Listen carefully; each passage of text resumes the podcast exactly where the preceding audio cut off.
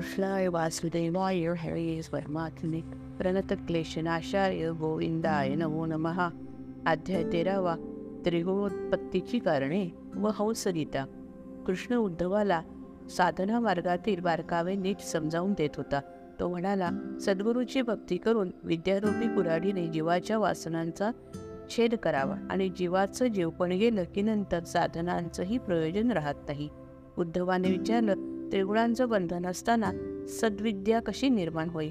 कृष्ण म्हणाला सत्व रज तम या तीन गुणांपैकी तमोगुणाचा रजोगुणाने नाश करावा व सत्वगुणाने रजोगुणाला आवर घालावा. सत्वगुणही प्रबळ झाल्यास विज्ञाता इत्यादी अहंकार निर्माण होतात. तेव्हा स्वरूपबोधाने सत्वगुणही निष्प्रभ करावा. हे तिन्ही गुण मायेचे आहेत व विवेक नसेल तर ते एकमेकांना पोषक ठरतात. पण चांगल्या उपदेशाच्या श्रवणाने विवेक निर्माण झाला तर त्यांचा एकमेकांकडून पाडाव करता येतो.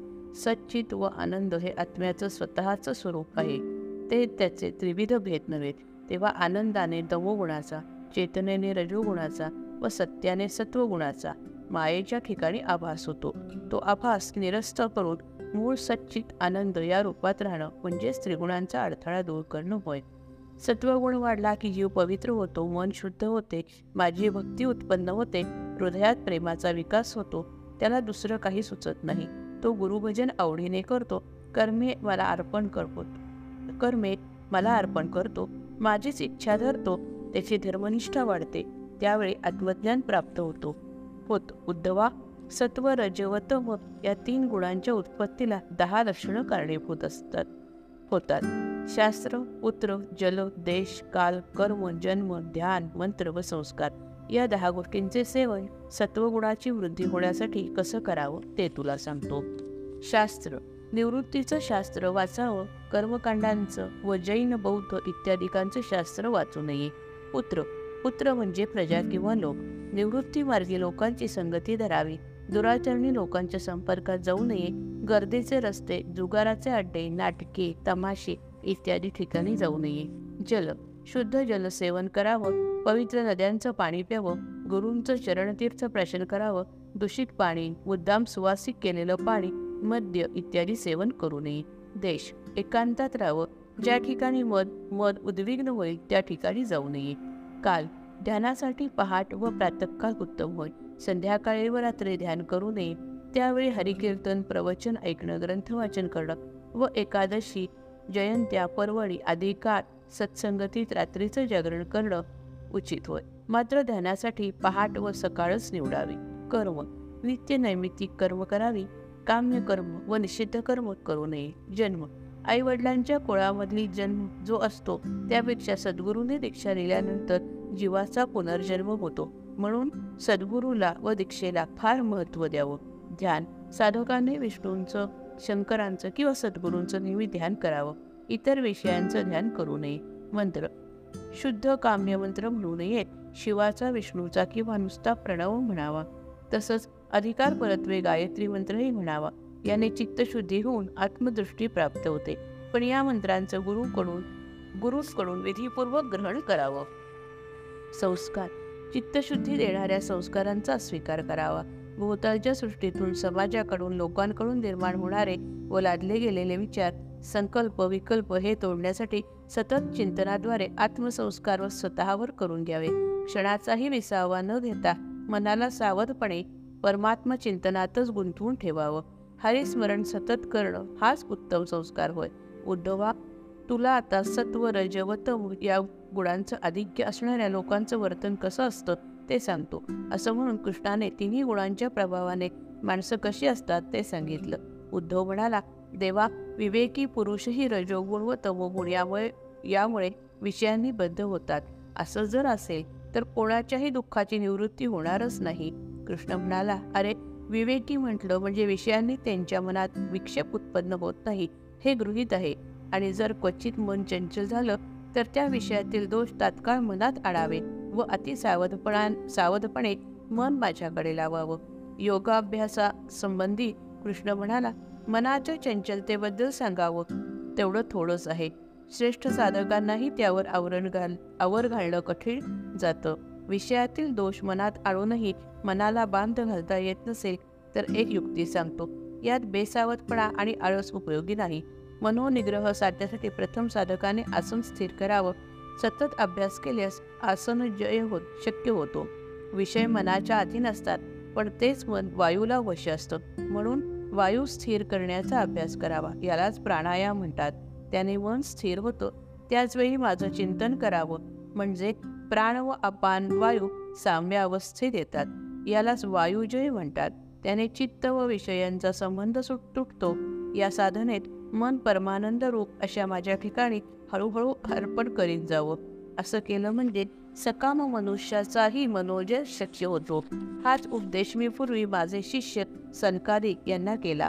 चित्ताशी विषयांचा योग करणं हाच योग त्यांना साधला. त्यांना साधला व ते महान सिद्ध बनले. उद्धवाला आश्चर्य वाटलं. त्याने विचारलं देवा सनकादिक तर फार प्राचीन. ते ब्रह्मदेवाचे पुत्र आहेत आणि तू देवकीचा पुत्र अलीकडचा आहेस. ते तुझे शिष्य कसे? तू कोणत्या रूपाने त्यांना उपदेश केलास? त्याविषयी थोडं सविस्तर सांग. श्रीकृष्ण म्हणाला ब्रह्मदेवाच्या मानसपुत्रांपैकी सनतकुमार यांची योग्यता फार मोठी आहे. त्यांनी एकदा आत्मस्वरूप स्थिती व योगाची अतिसूक्ष्म गती जाणून घेण्यासाठी आपला पिता ब्रह्मदेव याला प्रश्न विचारला. विषयासक्तीमुळे चित्त सतत तेथेच गुंतते. विषय चित्ताला चिकटले की निघत नाहीत. तरी त्या दोघांचा परस्पर त्याग घडेल असं एखादं उपयुक्त साधन सांगा.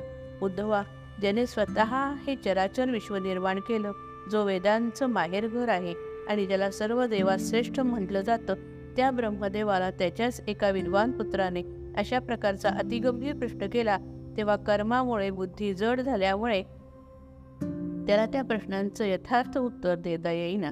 स्वतःला उत्तर माहीत नाही आणि दिलं तर बोध होणार नाही अशी त्याची बिकट स्थिती झाली. स्वतः पुढील दारुण संकट पाहून त्याने ज्ञानात श्रेष्ठ असलेल्या माझं चिंतन केलं आणि पुत्राच्या प्रश्नाच्या निरसनार्थ मला पाचारण केलं. ब्रह्मदेव हे माझंच मूल आहे.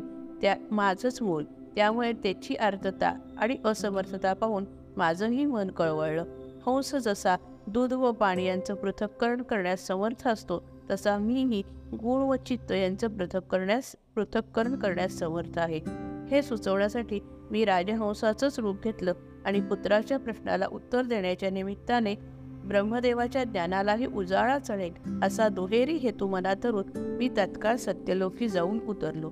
त्यावेळी साक्षात परब्रह्म अशा मला हंस रूपाने अकस्मात आलेला पाहताच उपस्थित सर्वांनाच अत्यंत आश्चर्य वाटलं. ते सर्वजण मला सामोरे आले आणि त्यांनी मला वंदन केलं. त्यावेळी ब्रह्मदेवाला पुढे करून सरकारिकांनी माझी आपण कोण कोठून आलात अशी चौकशी केली. मी विचारलं तुम्ही कोण? हा प्रश्न तुम्ही कोणाला विचारित आहात देहाला की आत्म्याला? देहाला विचारित असाल तर सारे देह पांचभौतिक आहेत. तेव्हा हा प्रश्न अनाठाई आहे. आत्म्याविषयी विचारत असाल तर मी सर्वात्मक आहे. व्यापक व व्याप्य मीच आहे. मन परब्रह्म आत्मा हे सर्व अलक्ष आहे. मी वक्ता वचन व वाच्य आहे. सर्व इंद्रिय व प्रवृत्ती एवढंच कार्यरत सर्व सृष्टी व सर्व देह मद्रूपच आहेत. पाण्यावर तरंग वेगळे दिसतात पण ते पाणीच असतं. त्याप्रमाणे अद्वय असं ब्रह्म एकच सर्वत्र आहे. चित्त व विषय यांचा वियोग कसा व्हायचा तोच उपाय मी सांगतो. चित्त किंवा विषय यातील कोणीही जीवाचं आत्मस्वरूप नाही. विषय हे स्थूल शरीरास व चित्त हे सूक्ष्म शरीरास प्रवाह रूपाने जोडलेलं असतं. मी करता आणि मी भोगता व मी देह आणि मी इंद्रियांचे विषय घेणारा. अशा प्रकारे चित्त अहंकाराने विषयांकडे वळतं.